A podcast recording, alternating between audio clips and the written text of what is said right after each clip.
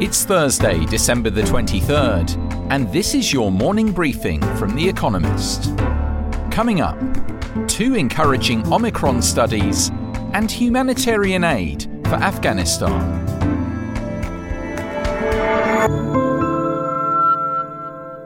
First, the world in brief. Three new studies suggested that the Omicron variant of COVID 19 may be less severe than its predecessors. One, conducted in Scotland, found that the current infection numbers would have resulted in three times as many hospitalizations were the virus to behave like Delta. A South African study indicated that Omicron sufferers were 70 to 80% less likely to go to hospital than those with other variants. A third, conducted in England, was more sanguine, suggesting that people with Omicron were 15 to 20% less likely to be hospitalized than those with Delta, but 40 to 45% less likely to stay there for a night or more.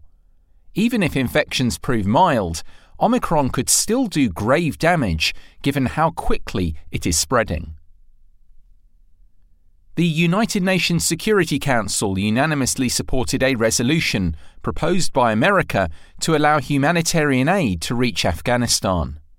Foreign aid was frozen when the Taliban took over in August, leading to the near collapse of the country's economy and healthcare system.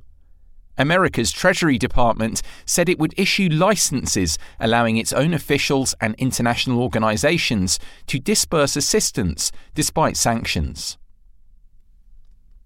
Russia's Foreign Minister Sergei Lavrov said the country wished to avoid the quote, path of confrontation, a day after its president, Vladimir Putin, warned of a quote, military technical response if threatened by NATO over Ukraine. Russian troops have been amassing at the border for weeks. Mr. Putin claims that America has deployed weapons in Poland and Romania in response. The two countries will begin talks to defuse the tension next year. Rescue efforts are underway after a landslide at a jade mine in Hpakant in northern Myanmar. So far, one person has been reported dead and 70 are missing. Some 90% of the world's jade comes from Myanmar, and a ban on mining in the area has done little to slow the practice. Accidents are frequent. In 2020, more than 160 died in a similar incident. Libya's parliament postponed a presidential election scheduled for Friday. The vote was supposed to unite the country after a decade of chaos and war since the toppling of Muammar Gaddafi after 42 years of dictatorship in 2011. Meanwhile, Libya's Electoral Commission stated that the mandate of the current interim government, established in February with UN backing, would expire on Friday. Britain's Office for National Statistics revised its initial GDP estimate for the quarter ending in September down by 0.2 percentage points to 1.1%, compared with the previous quarter. The ONS reckons GDP is 1.5% lower than at the end of 2019, as the country's economic recovery from the pandemic lags behind that of America, the Eurozone, and China. And, fact of the day 10%. The proportion of tobacco consumed in New Zealand in 2019 that was smuggled in. And now, here's today's agenda. The Year in Review. The other environmental emergency. This week we are looking back on 2021. Today, Science and Technology. In November, COP26, the United Nations Climate Summit in Glasgow, focused the world's attention on climate change. Yet the biodiversity crisis poses as great a risk to human societies. Humanity depends on healthy and diverse ecosystems. They provide people's fish, food crops, meat, timber, and a multitude of raw materials such as cotton and silk. Medicines are harvested directly from the natural world and inspired by it. Through photosynthesis, plants remove roughly 11 billion tons of the carbon dioxide pumped into the atmosphere by humans each year. But plant and animal species are declining rapidly. Some 1 million were deemed at risk of extinction in 2019. Thousands have already been lost. Technology can help.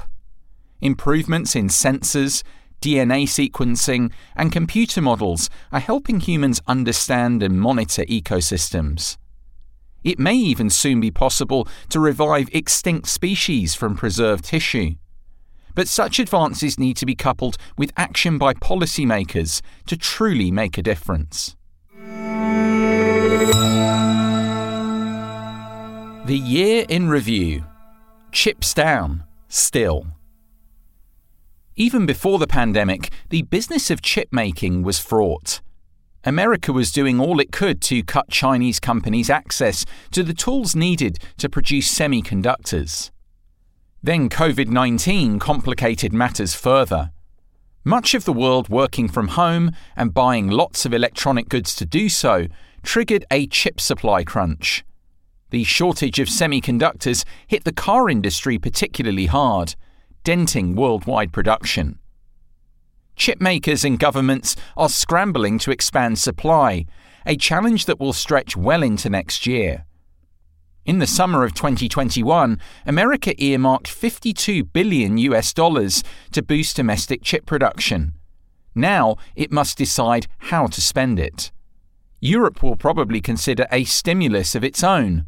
The industry is already changing quickly, reconfiguring itself around the greater costs of continually shrinking circuits, new technologies to combine and connect already made chips, and new open source licenses for blueprints. The Year in Review A malaria vaccine at last.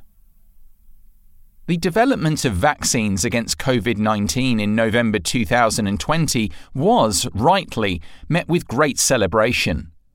In October this year, medical science made another formidable breakthrough when a vaccine against malaria was approved by the World Health Organization. That was the culmination of decades of work.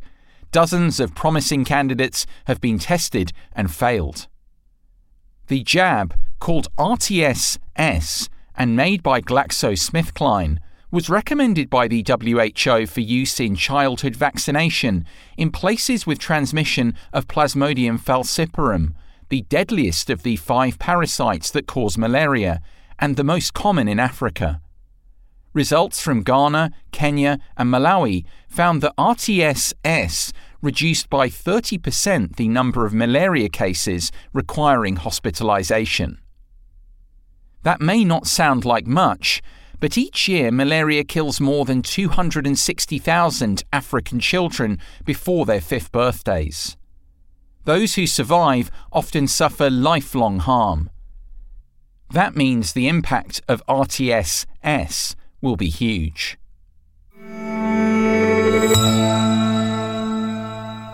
The Year in Review Too Hot to Handle.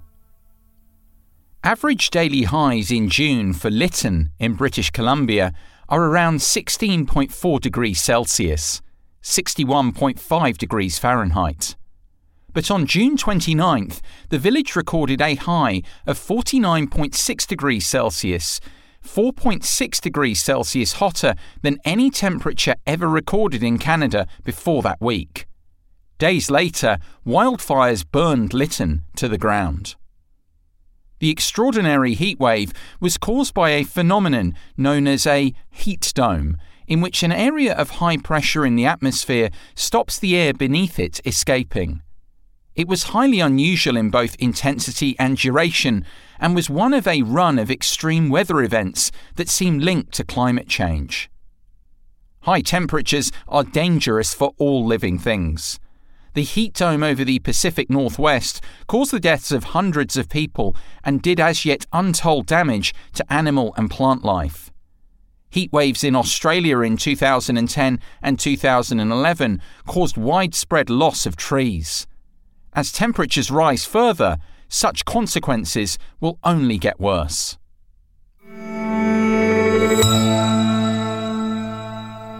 Winter Quiz, Week 2. The battle with our baristas continues. As in week one, we'll serve you a new question each day. On Thursday, your challenge will be to give all four answers and tell us the connecting theme. Email your responses and include mention of your home city and country by 1700 GMT on Thursday to editor espresso at economist.com. We'll pick randomly from those with the right answers and crown one winner per continent on Friday. Thursday. What was the name of the president of the Reichsbank during the German hyperinflationary episode of 1923?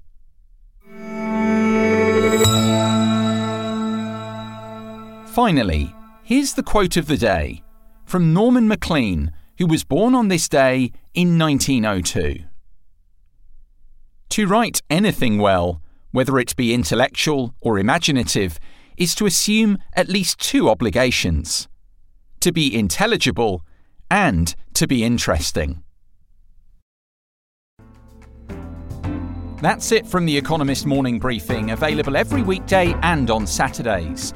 You can hear interviews and analysis from our journalists, including our current affairs podcast, The Intelligence, by searching for The Economist on your podcast app, or by asking your smart speaker to play the latest Economist podcast. And as a subscriber, you have access to each week's full edition in audio. Just download the Economist app on your mobile device to start listening.